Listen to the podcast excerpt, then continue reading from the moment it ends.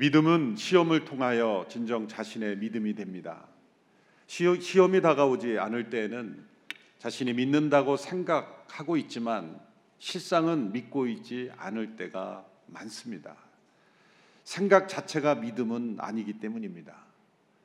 그 믿는다는 자신의 생각은 시험에 맞닥뜨릴 때 그 시험을 어떻게 통과하고 그 시험 속에서 하나님의 뜻대로 어떻게 발걸음을 내딛는가에 따라서 그것이 진짜 믿음인지가 증명되는 것이죠. 그래서 때로 사단의 공격 같은 악의 공격도 우리에게 믿음을 진보하게 하는 통로가 되기도 하는 것입니다. 우리 하나님은 선하시고 전능하시기에 때로 사단 마귀의 공격이 우리에게 주어질지라도 그 공격을 우리가 이기고 승리함으로써 우리 믿음이 더욱 굳세게 강하게 변화시키는 하나님이시기 때문입니다. 그래서 믿음에는 성령의 능력이 필요한 것입니다. 내 능력으로 그 모든 시험을 이길 수 없고 그 모든 악의 세력을 이길 수 없기 때문입니다. 우리가 성령의 능력을 의지할 때 우리는 살아계신 하나님을 신뢰할 수 있게 됩니다. 어떠한 상황 속에서도 하나님을 신뢰하며 한 걸음 한 걸음 우리는 믿음의 발걸음을 내딛을 수가 있습니다. 오늘 본문에서 베드로가 물 위를 걷는 기적을 체험합니다. 신약 성경에 나오는 예수님의 제자 훈련 가운데 가장 흥미롭고 또 극적이고 가장 위대한 제자 훈련의 일부라고 말할 수가 있습니다. 예수님께서 제자들로 하여금 배를 타고 강 건너 호수 건너편으로 가도록 지시하셨습니다. 그때가 자정쯤이었습니다. 이제 새벽 세 시에서 여섯 시 사이에 이들은 거센 물결에 휩쓸리며 표류하고 있었습니다. 수시간 동안 거센 바람에 의하여 이들이 그 풍랑 속에 위기에 빠져 있었던 것이죠. 바로 이때 예수님께서 물 위로 이들에게 걸어오셨습니다. 예수님께서 자신의 능력을 과시하시려고 뽐내시려고 오신 것이 아닙니다.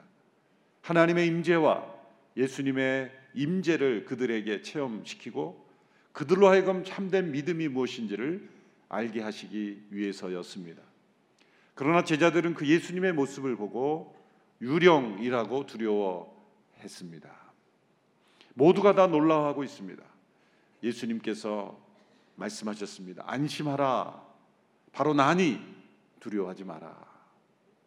바로 그때 베드로가 나섭니다. 베드로는 신약 성경에서 언제나 새로운 장면을 만드는 사람입니다. 베드로 때문에 복음서가 조금 길어졌을 수도 있습니다. 이때 베드로가 나서지 않았더라면 제자들이 놀라고 아, 예수님이 하나님의 아들이시구나라고 고백하는 것으로 끝났을 겁니다. 근데 이 베드로의 자청으로 인해서 이 사건이 일어나고 이를 통해 우리에게 큰 교훈을 주시는 겁니다. 베드로가 이때 이렇게 예수님께 말씀했습니다. 이십팔 절의 말씀이죠. 같이 읽어볼까요? 시작. 주여 정말로 주이시면 제게 물 위로 걸어오라고 하십시오.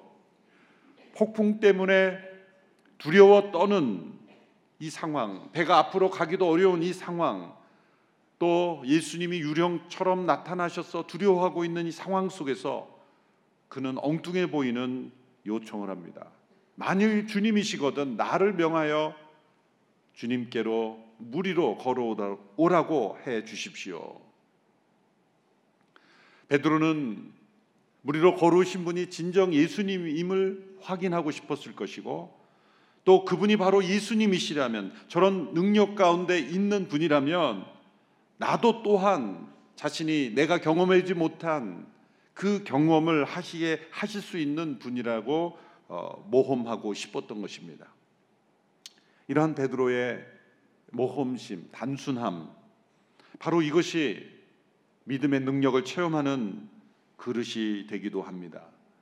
엉뚱해 보이는 이 베드로의 모습이 때로는 우리가 하나님과 상관없이 안전과 안락함을 추구하는 그 약속하는 그 배로부터 나와서 하나님과 함께 걷는 믿음의 발걸음을 체험할 수 있게 해준다는 것이죠. 베드로의 장점은 주님께로부터 어떤 약속을 받으려 하지 않았다는 것이죠. 안전을 요구하지 않았다는 것입니다. 주님, 제가 가라앉지 않을 것이라고 약속해 주십시오. 그러면 제가 한번 걸어보겠습니다. 그렇게 안전 보장을 구하지 않았습니다. 단지 주님의 임재, 주님의 능력, 주님의 역사, 주님의 살아계심만을 바라보며 만일 주님이시거든 나로 명하여 무리를 걷게 하소서. 여기서 배는 무엇을 상징하는 것일까요? 이 배는 하나님과 상관없이 우리를 안전하게 지켜준다고 약속하고 그렇게 우리가 믿고 의지하는 세상의 그 무엇이 될 수 있습니다.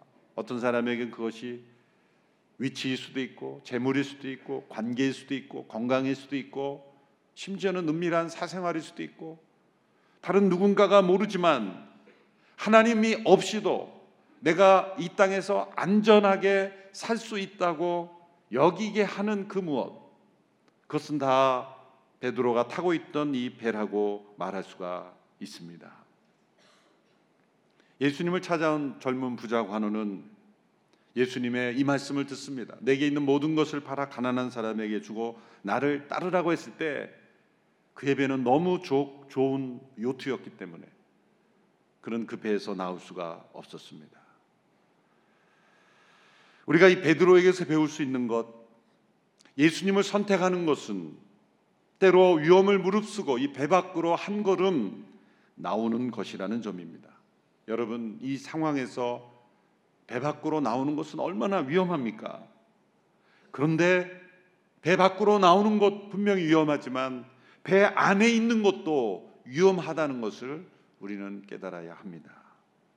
모든 것에는 다 위험이 따르게 마련입니다. 이 세상에 완전한 안전함은 없는 것입니다.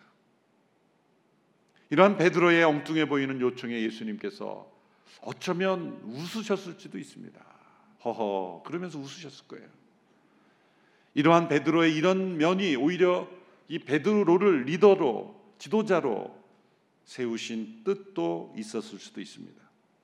예수님께서 베드로에게 이렇게 말씀하셨습니다. 오라, 오라. 이때 베드로 어떻게 반응했습니까? 아, 예수님 농담도 못합니까? 한번 해본 말인데 진짜 오라 그러시면 어떡합니까? 그렇게 하지 않았습니다. 베드로는 배 밖으로 발을 내딛었습니다. 어느 정도인지 모르지만 기적이 일어난 것이죠. 무리를 걸은 것입니다. 기적이 일어났습니다. 이 베드로의 기적은 예수님의 오라 하신 그 말씀을 믿음으로 발걸음을 내딛었기에 일어난 것입니다. 베드로가 예수님의 이 말씀 없이 어, 예수님이 우리를 걸으시네, 나도 걸어보고 싶어, 나도 걸을 거야, 걷고야 말겠어, 그런 결심을 가지고 발걸음을 내딛은 게 아니에요. 그래서 이 믿음의 본질을 잘 이해해야 합니다. 믿음은 나의 결심, 나의 능력의 문제가 아니라 오라고 하신 분이 있느냐 이겁니다. 오라고 하신 음성과 말씀이 없이 가면 기적은 나타나지 않습니다. 오라고 하신 그분의 말씀을 또한 신뢰했기에 이러한 사건이 나타난 것이죠. 믿음은 나에 관한 문제가 아니라 예수님의 말씀과 능력에 관한, 성품에 관한 문제이기 때문입니다. 이 상황에서 가장 어려운 순간은 언제였을까요? 배 밖으로 한 걸음을, 첫 발을 내딛는 순간이었습니다. 믿음이, 믿음이 요구되는 첫 걸음이었기 때문이죠. 베드로는 오라 하시는 예수님의 음성을 들었을 때 자신의 과거의 경험을 가지고 생각했다면 절대로 발걸음을 내딛을 수 없었을 거예요. 그는 누구보다도 물을 잘 아는 사람입니다. 바로 그 갈릴리 호수는 그가 늘 고기를 잡던 곳이었습니다. 물이 어떤 속성인지를 몰라서 그가 발걸음을 내딛는 것이 아닙니다.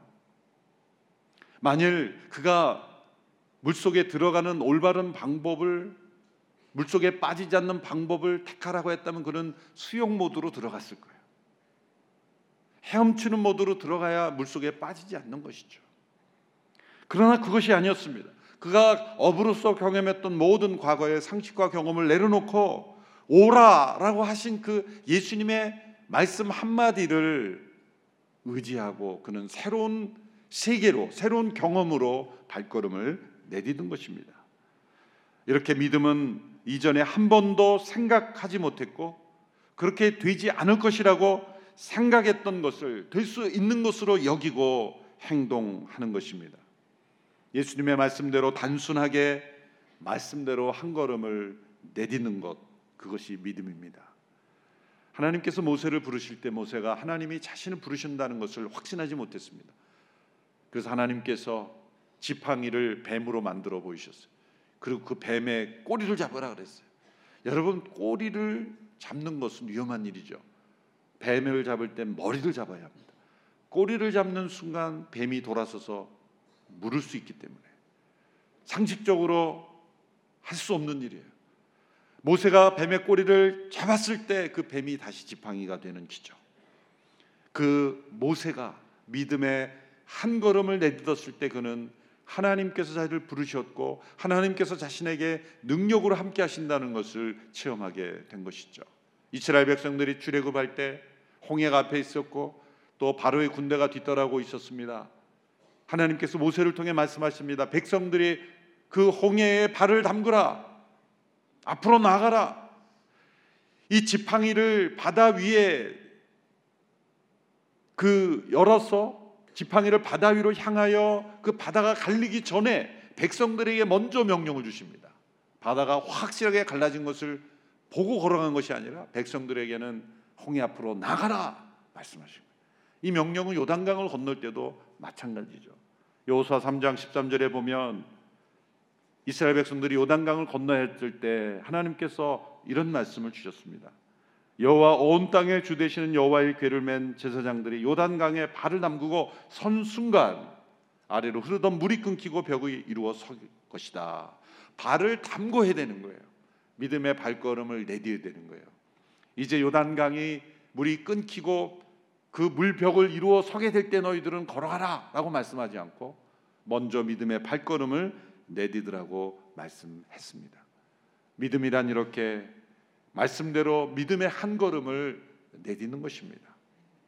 이스라엘 시대에 블레셋 수많은 군사가 쳐들어왔을 때 초대 왕이었던 사울 왕은 두려워 떨었습니다. 육백 명의 군사들도 다 벌벌 떨었습니다. 왜냐하면 블레셋 병력은 병거가 삼만이요 그리고 마병이 육천, 백성은 해변에 모래같이 많았기 때문입니다. 바로 이때 이 사울의 아들이었던 요나단은 성령의 감동을 받아 믿음의 발걸음을 내딛습니다. 자살 행위와도 비슷한 그 죽음 수 있는 그 길을 그는 믿음의 발걸음을 내딛습니다. 이 요나단의 발걸음, 이스라엘 백성들의 발걸음, 또한 모세의 발걸음, 그리고 베드로의 발걸음은 공통점이 있습니다. 믿음이란 언제나 단순하게 말씀대로 한 걸음을 내딛는 것입니다. 믿음의 성장은 엄청난 노력을 통해서 이루어지는 것이 아니라 단순한 순종의 한 걸음으로 이루어지는 거죠. 대개 우리는 내 믿음은 부족해, 내 믿음은 더 많아져야 돼, 내 믿음은 더 많은 노력이 필요해 라고 말하지만 마틴 루터가 그게 마귀에게 속는 거라 그랬습니다. 어떤 한 부인이 루터에게 와서 저는 믿음이 많이 부족합니다, 어떻게 됩니까? 그러면 부인, 사도신경을 믿습니까? 물론 당연히 제가 확실히 믿죠. 그건 분명합니다. 당신은 나보다 믿음이 더 좋은 분이네요. 믿음이 더 많이 필요한 게 아니라 믿음의 발걸음을 한 단계 내딛지 않는 것이 문제인 것이죠. 얼마큼의 믿음이 필요합니까? 믿음을 실제로 역사로 체험하기 위해서 얼마큼의 믿음이 필요합니까? 한 걸음 내딛을 믿음만 있으면 되는 거죠. 예수님이 이것을 너희의 믿음이 겨자씨만한 믿음이 있을지라도 라고 표현했습니다. 한 자녀의 아픔을 가지고 온 아버지가 예수님께 나왔습니다. 예수님, 할 수 있거든 도와주십시오, 고쳐주십시오. 할 수 있거든이 무슨 말이냐, 믿는 자에게 능치 못함이 없느니라 그렇게 말씀하셨죠. 그때 이 아버지가 나의 믿음 없음을 도와주소서. 그러면 이 사람에게 어떤 믿음이 있었습니까? 예수님께 나아오는 믿음이 있었잖아요. 지금 이 아버지는 나에게 믿음이 부족하니까 역사가 이루어지지 않을 거라고 생각하고 있는데 예수님은 무슨 말이냐, 너가 지금 나에게 나와 있지 않냐. 여러분, 우리가 하나님 앞에 한 걸음 믿음으로 나아가는 그 믿음이 우리에게 역사를 일으키는 믿음이라는 거죠. 그리고 또 한 걸음, 말씀대로 한 걸음을 내딛는 믿음이 하나님의 역사를 체험하는 믿음인 것입니다. 하나님은 우리의 믿음을 자라게 하실 때 한 번에 정상까지 점프하게 하지 않습니다. 한 걸음 한 걸음, 한 계단 한 계단 그렇게 믿음으로 발걸음을 내디딜 때 우리의 믿음은 성장하는 것이죠. 하나님은 이렇게 베드로처럼 우리가 생각할 때 안전하다고 여기는 배 밖으로 한 걸음을 내디딜 사람을 찾고 계십니다. 그 믿음의 한 걸음을 통해 하나님과 더 깊은 관계 속에 들어가고 또 하나님의 소명을 분명하게 발견하고 성령의 충만함을 경험할 믿음의 발걸음을 찾고 계십니다. 앞서 말씀드렸지만 왜 우리에게 성령의 능력과 충만이 임하지 않습니까? 그 믿음의 한 걸음, 하나님께 나오는 한 걸음, 배 밖으로 발을 내딛는 한 걸음, 하나님께서 오라 하셨을 때 한 걸음을 내딛 수 있는 믿음의 한 걸음이 우리에게 부족하기 때문이죠. 그런데 이런 베드로였지만 이렇게 잠시 어느 정도를 걷었는지 모르지만 물속에 빠져들었습니다. 그것은 그 순간 오라 하신 예수님을 바라보지 않고 바람을 보고 환경을 바라봤기 때문이죠.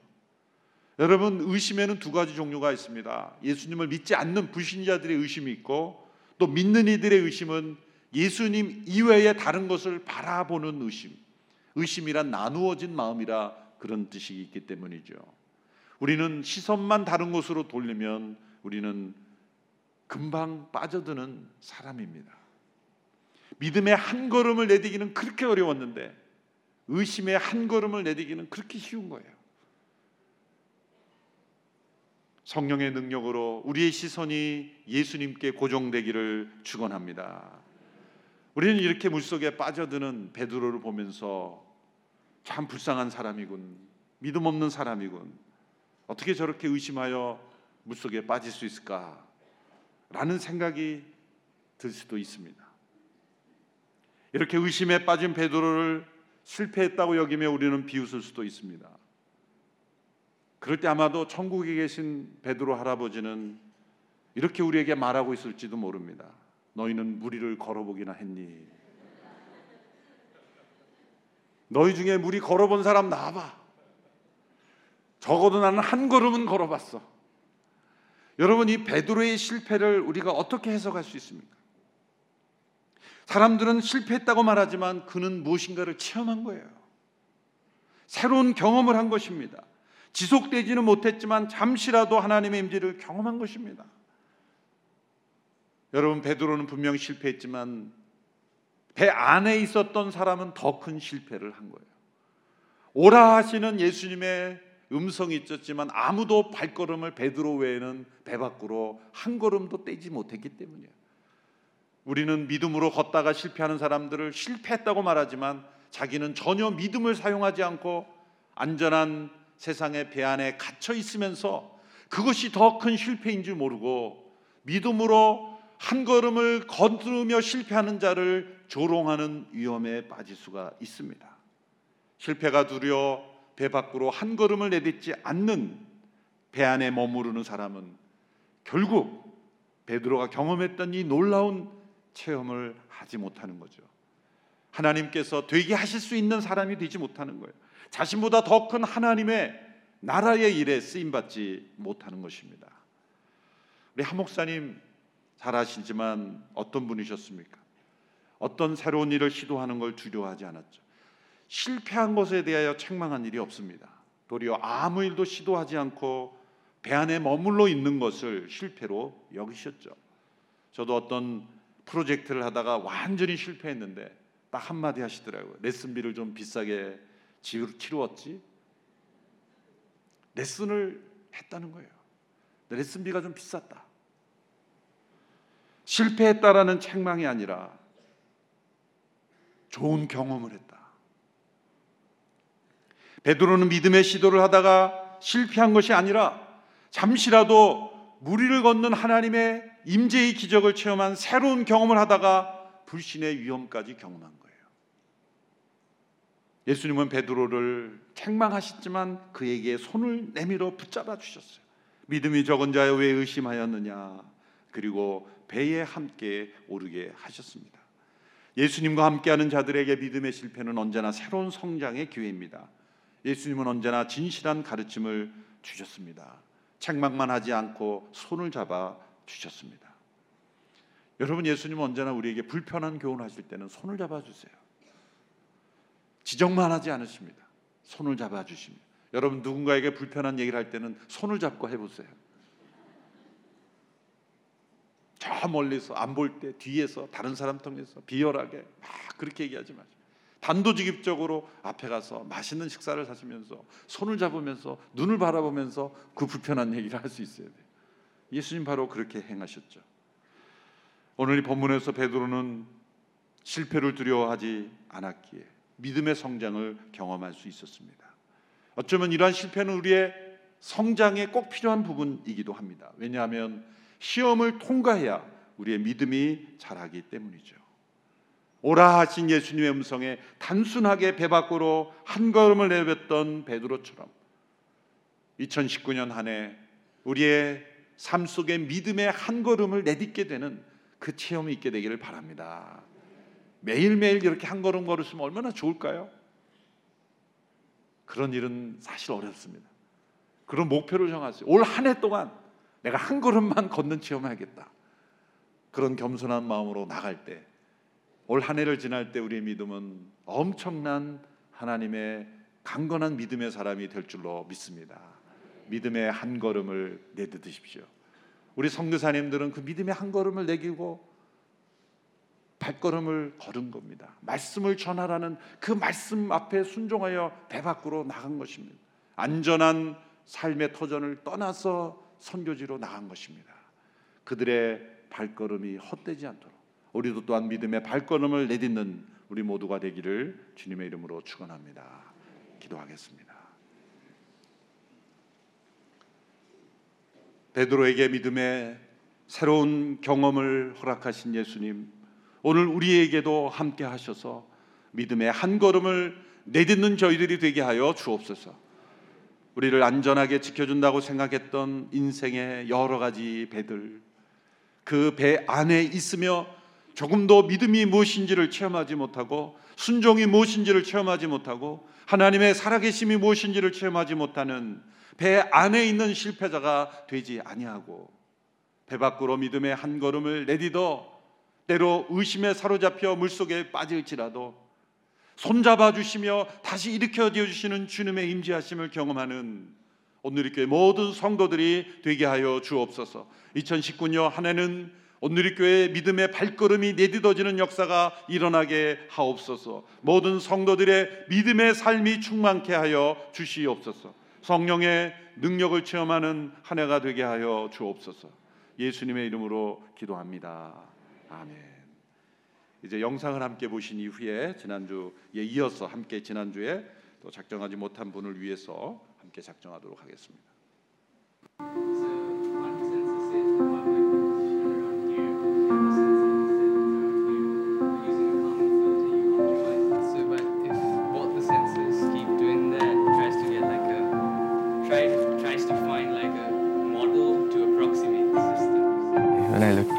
It's a miracle.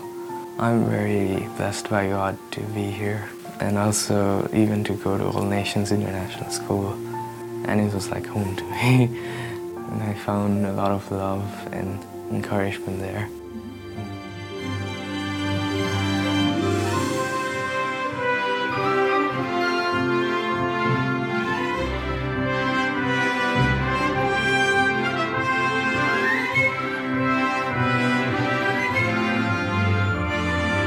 불교 강세 국가에서 전도를 한다는 게 굉장히 힘들고 복음을 전한다는 게 굉장히 힘들어요.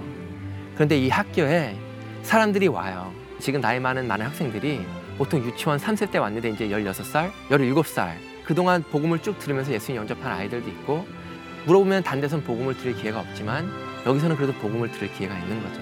아주 귀한 하나님의 복음의 황금어장입니다.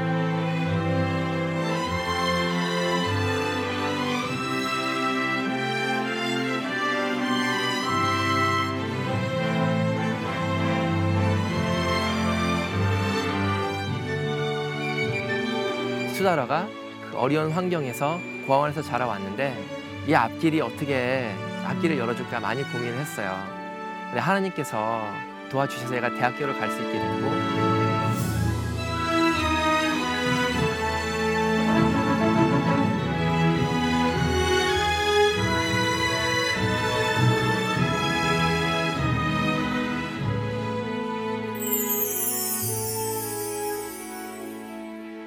Five years ago, I had no faith. I didn't, I don't know about God so much, but when I just learned about Christianity at this school and speeches of the principal, it's so beautiful and I got to know about God very much.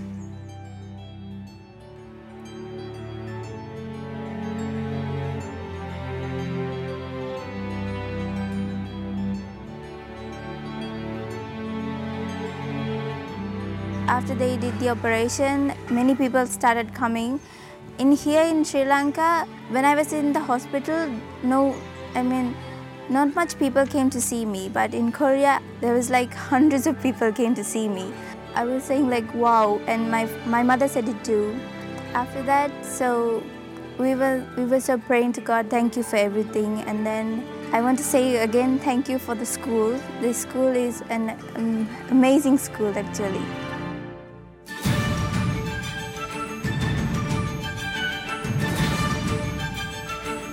아이들이 그 상처 때문에 공황장애도 있었고, 그런 아이들이 여기 와서 선생님들의 따뜻한 돌봄을 받고 신앙도 갖게 되고 이 학교에서 아름답게 크게 됐어요. 얘네들이 정말 이 기독교 가치관을 갖고 예수님을 믿으면은 정말 이 나라의 앞날이 보이고, 스리랑카는 제이의 한국이 돼서 이 서남 아시아의 복음을 담당할 수 있는 그런 나라가 될 수가 있다고 확신하고 믿고 있습니다.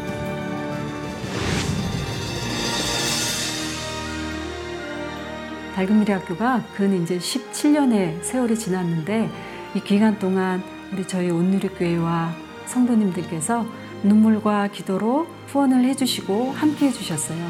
그래서 정말 기적으로 저희가 이렇게 발전하고 인재를 키워나가고 있습니다. 저희 모교회인 온누리에서 기도해 주시고 힘껏 후원해 주시고 우리가 건강하게 현장에서 있을 수 있도록 저희들 세워주셔서 너무 감사합니다. 주님과 함께 올해도 힘껏 뛰겠습니다. 그리스도의 생명이 우리를 통해 이 세상에 흘러가기를 원합니다. 세상이 알게 하소서, 세상이 그리스도를 보게 하소서. 이 기도에 함께 참여하고 그리고 쓰임받는 우리 모두가 되기를 주님의 이름으로 축원합니다.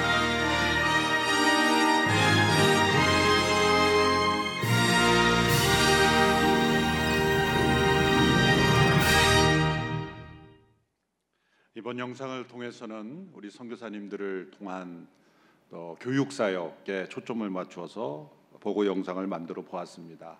스리랑카, 몽골, 니카라과 그 밖에도 여러 선교지에 또 온누리교회 선교사역을 통해 세워진 교육기관들이 다음 세대들을 통해서 복음을 전하고 있습니다. 이미 하나님 없는 세계관에 사로잡혀 있는 분들도 구원받아야 합니다. 그러나 통계를 보면 십 세 이하의 어린 영혼들에게 복음이 전해질 때 결신율이 훨씬 높습니다. 그래서 이 교육 선교를 통한 하나님의 역사에 온누리교회가 계속 정진하게 되기를 바랍니다. 지난주에 이어서 여러분 주보 가운데 있는 작정서 한번 다 아시지만 한번 그래도 들어서 보시고 함께 기도하는 마음으로 참여해 주시기 바랍니다. 씨엠에스 방식으로 또 자동 이체하는 방식이 있고요.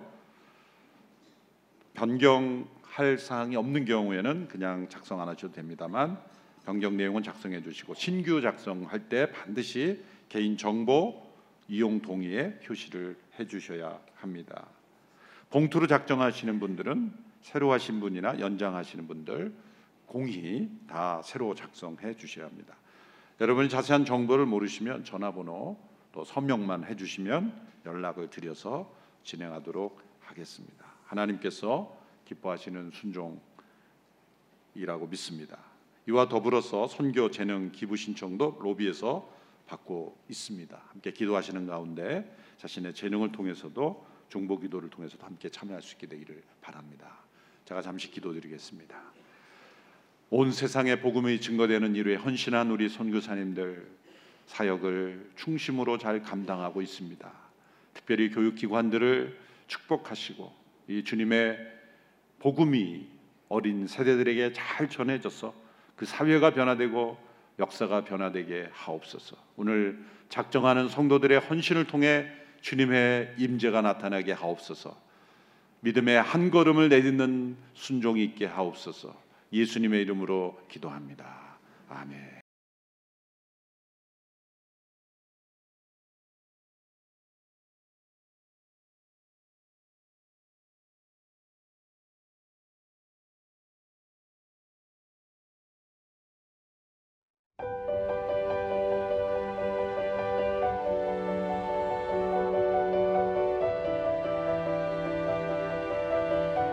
세상에는 수많은 교회들이 있지만 더 깊이 있는 말씀 강해를 찾기 위해 크기로만 교회를 선정하지 않습니다.